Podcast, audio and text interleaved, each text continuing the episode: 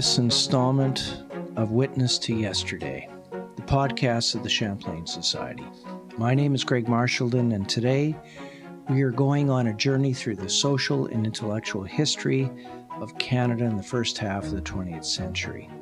In this century, Le Devoir was the francophone newspaper of record. Some might argue it still is.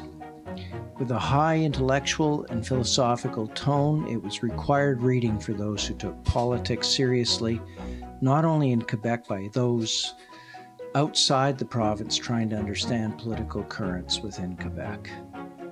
Founded in 1910 by nationalist Henri Bourassa, Le Devoir advocated for the political and cultural equality of French Canadians within Canada and in subsequent decades after Bourassa left the newspaper, the right of provincial self determination by the government of Quebec.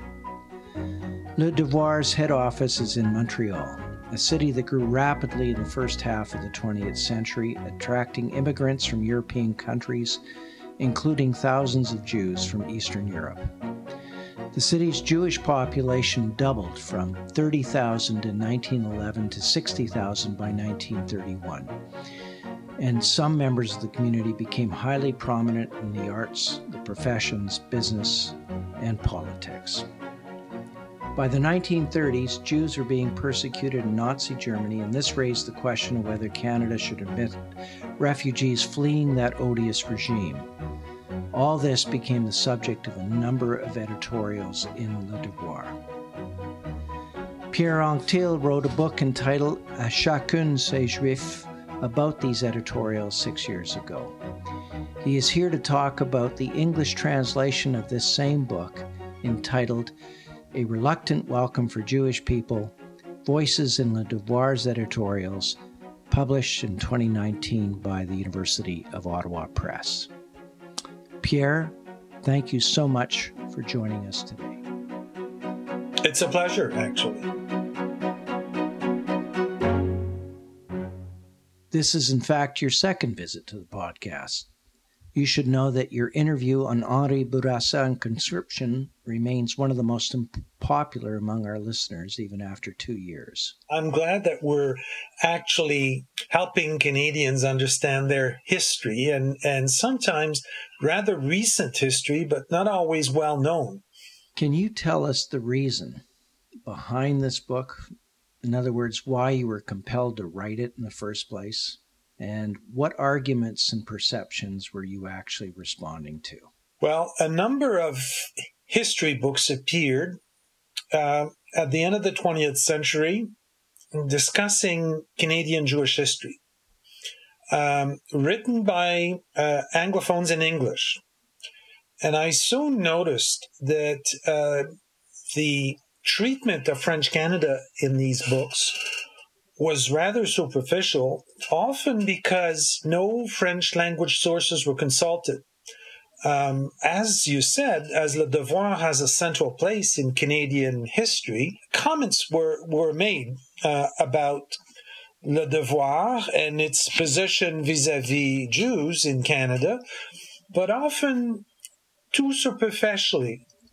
Um, I felt that uh, this had to be uh, examined again in French and over a long period. So an occasion presented itself in 2010 um, when Le Devoir celebrated its 100 years.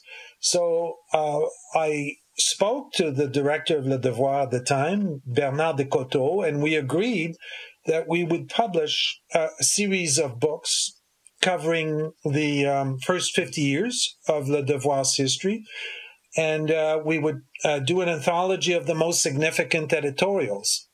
While this was being done, I took upon myself to really pay attention to the Jewish issue and uh, in Le Devoir and to uh, extract from the lot every editorial that Le Devoir had published, which mentioned Jews or Judaism or immigration of Jews in Canada. Now, we're speaking of 11,000 editorials from 1910 to 1963. So that was a, a considerable amount. Uh, the, the, discussion that we're going to have today is about from 1910 to 1947. So that would reveal a great deal. And that's the context. I found 200 editorials over 11,000 that specifically mention Jews. So it's about 2% of the total. And that really brought forward uh, what what Le Devoir, the essence of what Le Devoir had to say about the issue. You seem to describe the French Canadian and the Jewish communities in Montreal as two solitudes. Today, you're our witness to yesterday. So, can you go back to pre war Montreal and describe how the typical reader of Le Devoir saw the Jewish community in Montreal and how a typical Montreal member of, let's say, the Canadian Jewish Congress perceived French Canadians? Yes, it's it's a very interesting topic. Uh, first of all, as you know, uh, Anglo British Canadians living in Montreal and Franco Canadian uh, Catholics living in Montreal were each in their own sphere often. So we often use the term two solitudes between the two war and earlier to express the relationship between the French speaking and English populations of Montreal. They stood side by side, but rarely spoke each other's language or understood the other group's prerequisites, uh, you know, pre organized cultural notions and religious notions. When it came to Jews that began to immigrate early in the 20th century, the same phenomena appeared this time in relation to both French and English. So, very often, as Jews were recent immigrants from Eastern Europe, at a time when the uh, Tsarist Empire was still uh, existing, the connection or the amount of overlap between French Canadians and East European Jews who were Yiddish speakers was, was quite minimal. First of all, Jews were not Christians, so that, that raised a, an important barrier between the two groups. They could not be together in any sense. And secondly, by and large, could not read French, could not easily uh, have access to Le Devoir, which, which level of French was, was quite complex, quite difficult. And each side stood looking at the other without the necessary passageways with, without the necessary uh, understanding, mutual understanding that would have made things easier. I very much enjoyed reading your sweeping 74 page introduction. It's actually a really great history of the experience of the interwar years, from the First World War to the heights of the booming 20s and then finally the lows of the Great Depression. What struck you most about this period in Canadian history as seen through the eyes of Le Devoir? The turning point was the beginning of the Great Depression. The increase in the unemployment rate, the fear, and I would say the insecurity created by this uh, very important economic downturn made relations between communities much more difficult. Uh, people became xenophobic they were afraid of immigrants, of people not speaking their language, not praying like them, not um, not having the same worldview. And the doors of Canada were tightly shut at the beginning of the 30s. There was very, very little immigration into Canada during the Great Depression. Maybe 10,000 people a year maybe a thousand immigrants each month. When we compared to today, 250,000, you can see how it immediately had an effect on how people perceived people outside the country. Uh, it immediately brought Canadians into a situation of isolation from the outside world. And so the great depression, the period of the 30s, was probably the moment in, in the 20th century where anti Semitism and racism and hostility to foreigners was the highest. Almost all editorials on the subjects of, of, Jews and Judaism were written by three editorialists between 1910 and 1947 Omer Heroux, Georges Pelletier, and Louis Dupire. Can you describe their different styles and preoccupations? This is very important. Um, the editorials in the Devoir are signed, unlike, say, in the Globe and Mail. So we can follow the discourse or what's what a specific editorialist had to say over long periods. All these editorialists were assigning editorials throughout the 30s. So we have at least several hundred for each. And they developed a very different perspective. Um, by and large, Georges Pelletier, who became the director of Le Devoir in 1932 and remained until 47, presented a very firm and I would say uh, stable position that no Jew should be allowed in the country during the 30s, uh, that, that regardless of the tensions in Europe and the injustice of the Nazi regime and that Canada was not a place uh, where immigrants should be welcomed, regardless of their origins. Uh, this, this, of course, was was in large part the f- product of, I would say, the doctrinal anti-Semitism of the Catholic Church of the period, before the Council of Vatican uh, the second in the mid 60s. How would you describe the events in the early years of the Nazi regime and their impact, if any, on the editorials of Le Devoir? Well, it's a complex issue, uh, but I'm speaking of the more ingrained, uh, I would say, uh, historically more rooted attitude of Catholics to Jews. When the Nazi uh, regime came in place in Germany, the um, attitude of the church evolved from uh, benign ac- acceptance to hostility. And uh, it evolved uh, following persecutions of Catholics by the Nazis and the closing of many uh, institutions which the church directed. The Nazis had no tolerance for other forms of power and certainly wanted to control the education of young Germans. So uh, by the late 30s, the church developed a rather hostile attitude to Nazism. What I'm talking about here is the older, much earlier forms, which were passed on to French Canada in the uh, doctrine of the church generally. This is what we find in Pelletier's editorials. That's the root of the hostility and the rejection. Can you describe this older form of hostility towards Jews and Judaism? Basically, the notion that Canada was a Christian country, that to accept Jews who were not Christians, obviously, and um, occupied an inferior position morally by the virtue of not being Christians. That was a problem for Pelletier and Le Devoir. Uh, that, that this country had Christian laws, had Christian ideals, that was founded by Christians and could not accept easily or welcome or absorb non Christians that could be Chinese immigrants. We know there was also hostility to Chinese immigrants. There was a, a Chinese anti-Chinese uh, Chinese Exclusion Act in 23, and likewise people of other Asian, Asian origins. But in the case of Jews, it was more specifically the case that they were not Christians and could not find a place. They could not be assimilated into French Canadian society.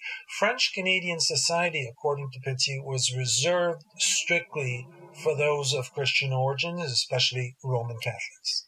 So, getting back to the other two editorialists, what were their styles? Omer Héroux represents another strand. It's very interesting and it's complex. He has the same perceptions as Pelletier. But being a nationalist, a nationalist, he has sympathy for the Jews in an indirect way.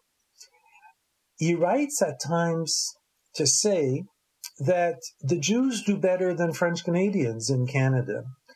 They they have inter community solidarity. They defend each other. They are vocal about their demands. That they protect their own. And we French Canadian, he says, do not do as well. Jews also are better educated. They're more adapted to the urban life of Montreal, and we're not, he says.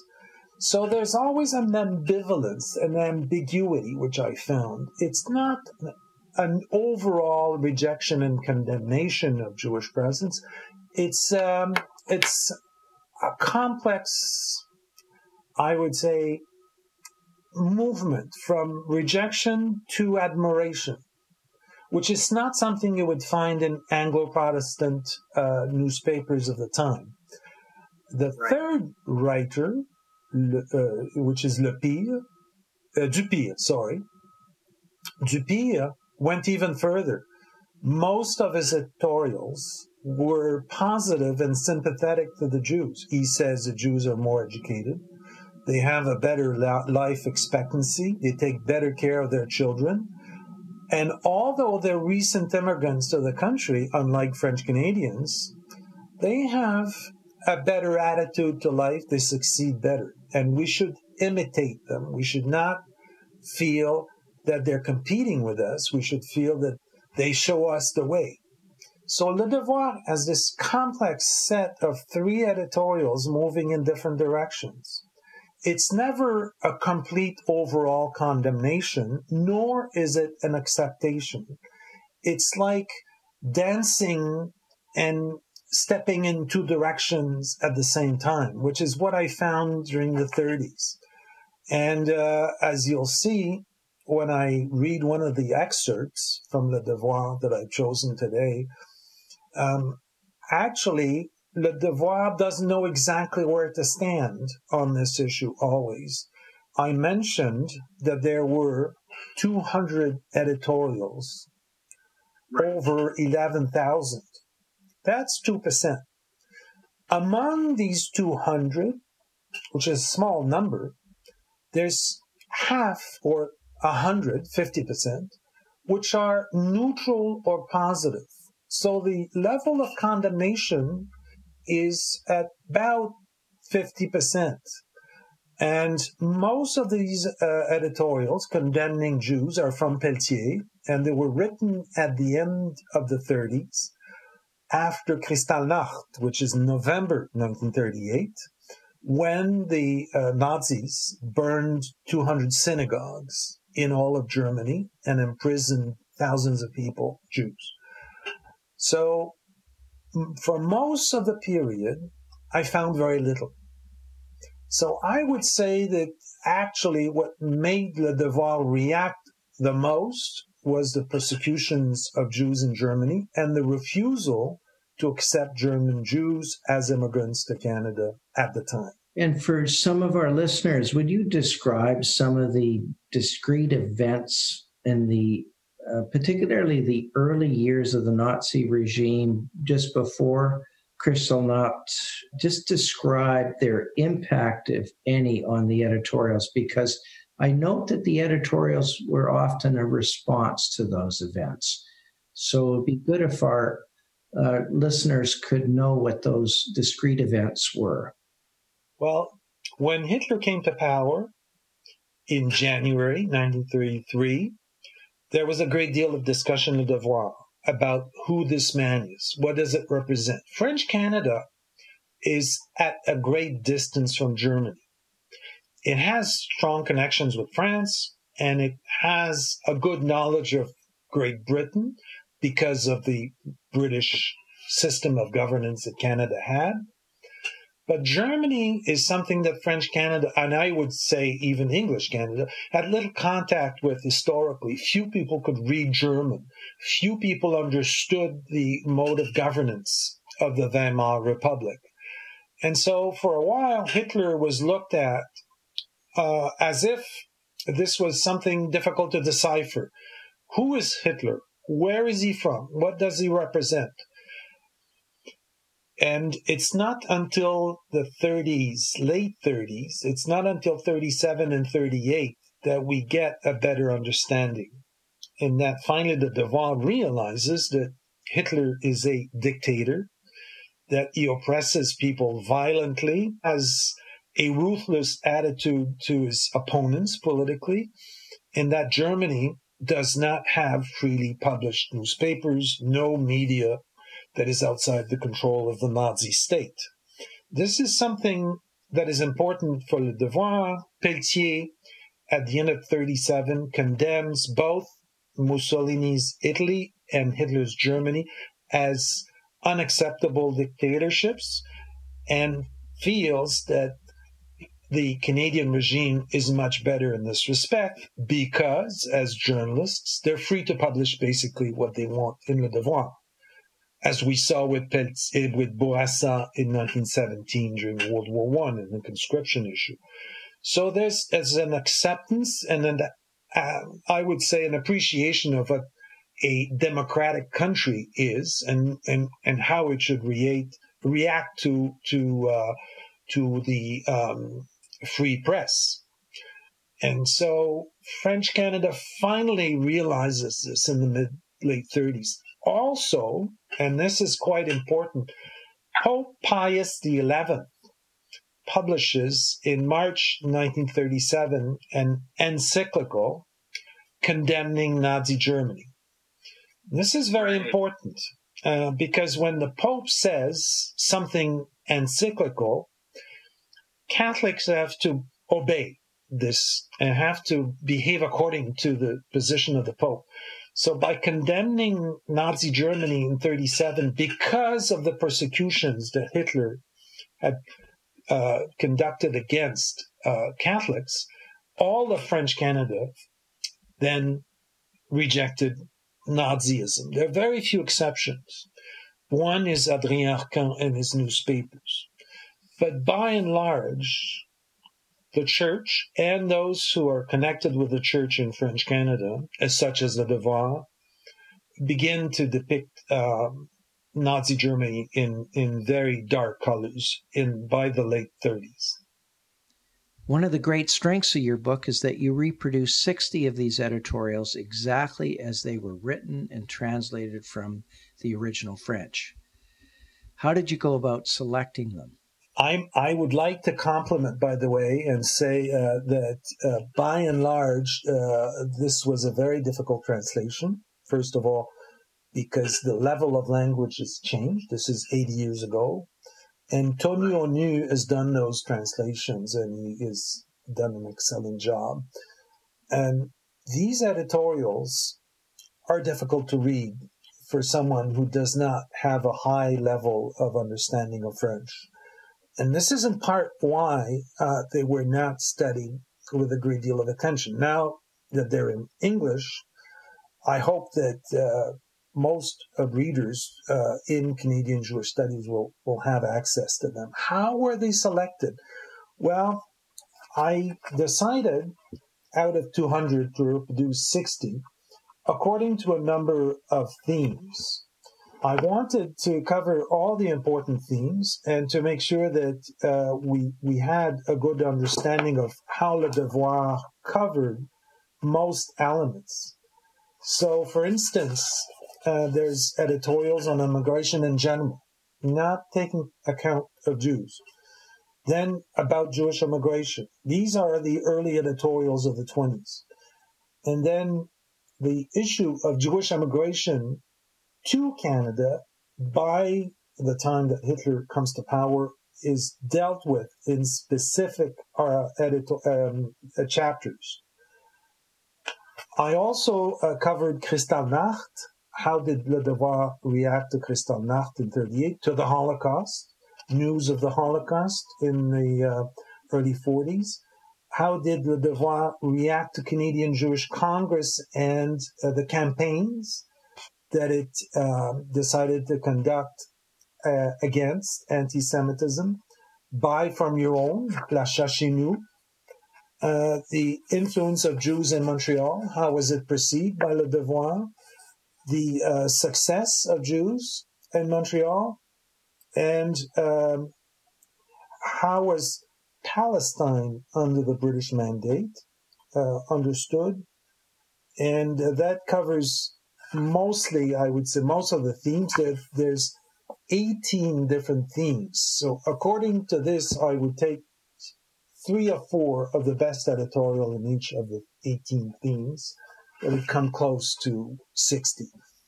Can you read a couple of the paragraphs in this editorial to allow our listeners to witness for themselves the nature of these editorials? Yes, there's a very interesting editorial which is written a few days after Kristallnacht. So Kristallnacht was uh, the night of November 7th to November 8th.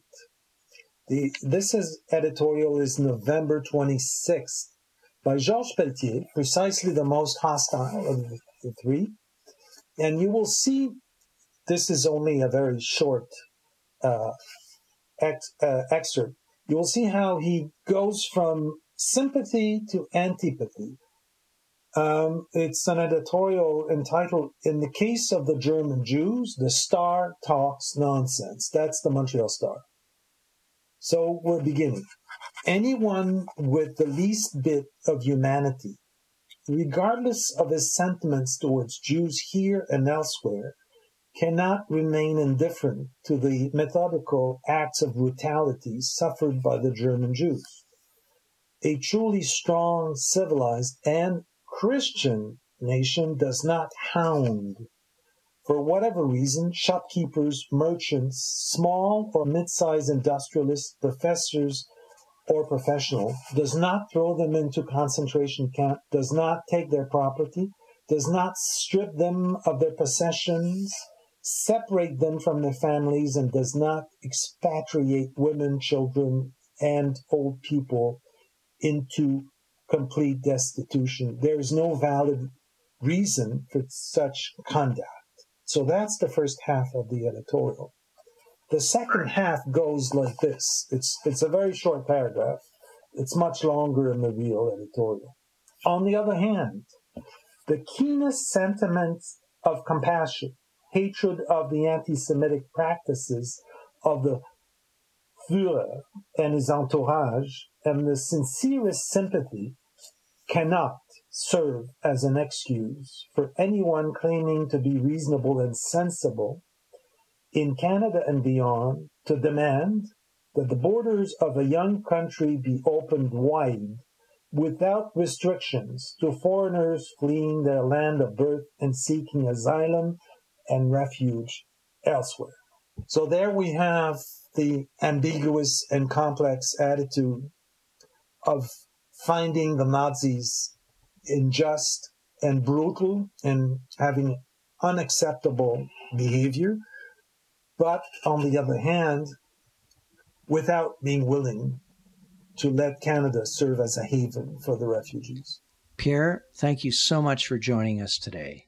It's been a great pleasure. Uh, same for me, Greg. I, I very, very much appreciate what the Champlain Society does in favor of Canadian history and I think it's it's very important to pursue.